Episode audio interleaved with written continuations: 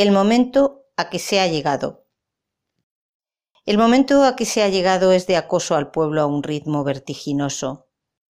Puesta en máximo riesgo nuestra salud, condenados a la pobreza energética de pan cultural, y porque les da la gana que sea así, y lo provocan así, ojo, no porque no haya recursos. El momento a que se ha llegado es el de que estamos conducidos por la nueva religión inquisitorial que dicta a quién odiar, a quién amar.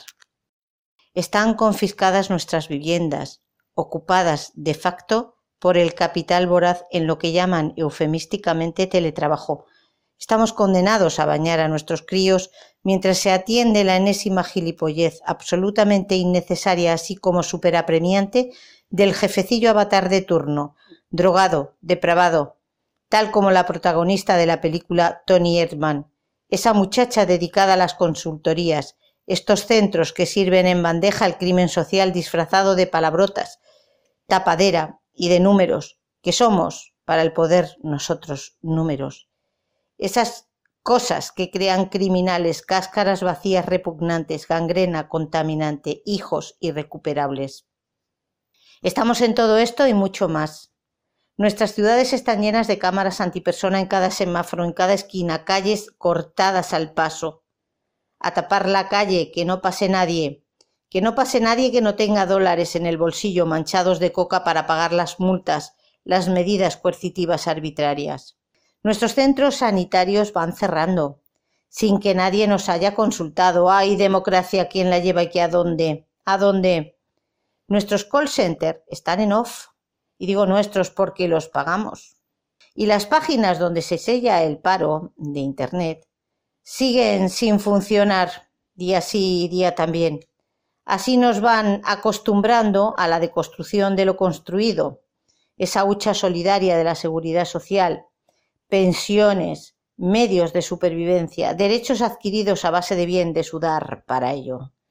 Nuestros maestros, a nuestros maestros, los intenta el poder disponer para, o bajo la amenaza de no perder la plaza, para que mm, traguen y traguen, y si no, delito de odio ad hoc que les van a meter, para que traguen y hagan apología o al menos simpaticen pronto con el corte de tetas y de testículos de los menores, con la hormonación en minoría de edad de quien se levanta quizá un día con dudas de identidad Quizás solo sean dudas de pubertad, pero ¿quién lo va a saber si hasta está prohibido hacerse estas preguntas?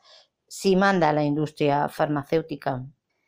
Los padres pronto, mm, algunos, estarán dispuestos a tragar en lo más sagrado, como antes no cortaron la pilila cada cura violador, pedófilo, depravado, enfermo de esos que siempre matan al otro antes de pegarse un tiro ellos que sería más ecológico y eficiente y seguramente más justo a los ojos de Dios creador o de la naturaleza para los que no sean creyentes, de la Pachamama.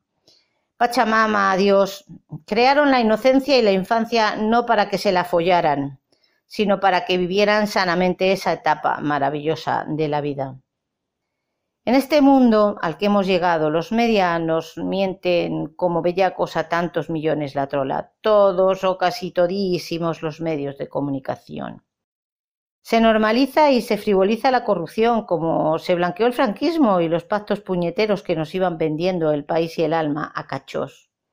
Como no se presta atención hoy a los falsos delitos de odio que nos están colando como tales, mientras como una burla, nos sirven odio a puñados ellos y nos preparan para apuñalar al prójimo, para no respetar a los ancianos, para dar puñaladas a los padres, mentir a las familias, venderse a la mafia, ingresar en las filas de los represores, carcas y expendedores de drogas mil, en fin.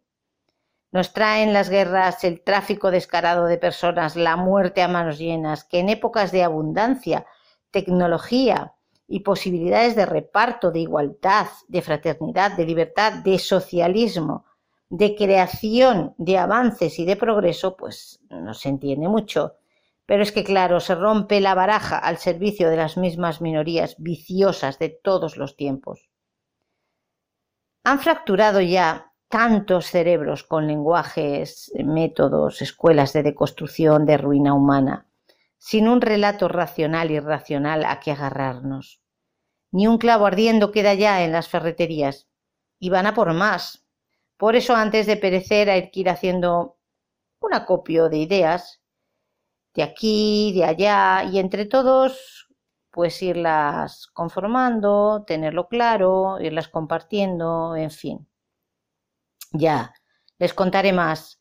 Salud y república y buen verano imaginación han dado órdenes al jefe del estado de cada nación. Conspiración contra nuestra libertad lo llamo. Respiramos ansiedad y no avanzamos las empresas. Modernas cámaras de gas, autómatas sin nombre redactan otro informe más sobre el progreso. ¿Qué progreso? Yo solo veo chavales de primero de eso, adictos al exceso, nos aprietan las tuercas. La masa tuerta no puede vivir sin el tono de un móvil cerca. La educación es cerca y nos amuerma, enferma porque el director contrata siempre al profesor más pelmas y el coeficiente intelectual decrece su índice. Si alguien proclama que crece es otro cómplice y te miente. La mayoría vende el culo, se lo lame al jefe, asciende la escala social siempre. Si fumo en tu local no habrá coartada. El humo de los coches es diez veces más mortal y nadie hace nada.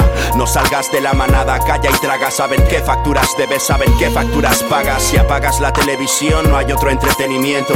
Y el silencio entre dos se hace violento. Hablar con sinceridad, llorar nuestra infelicidad se toma como una muestra de debilità, li ne preoccupo. Ahora todo es trabajo en grupo y del pensamiento único jamás se supo, creedlo. Entrar en mi ojo para verlo, hasta el lobo solitario ya se siente mal por serlo. Mi gobierno es otro ejemplo de cinismo, un partido socialista que no practica el socialismo. ¿Dónde está el ideal de ayudar? Hay que pagar hasta por respirar. Busca otro planeta al que emigrar, somos esclavos del destino. Así vivimos, nos imponen las normas y jamás los resistimos. Los jefes del presidente dictan el presente. ¿Crees que quien gobierna realmente no te miente? Esclavos del destino. Así morimos, nos tratan como escoria y sin fuerzas nos rendimos. Los jefes del presidente dictan el presente. ¿Crees que no controlan también tu mente?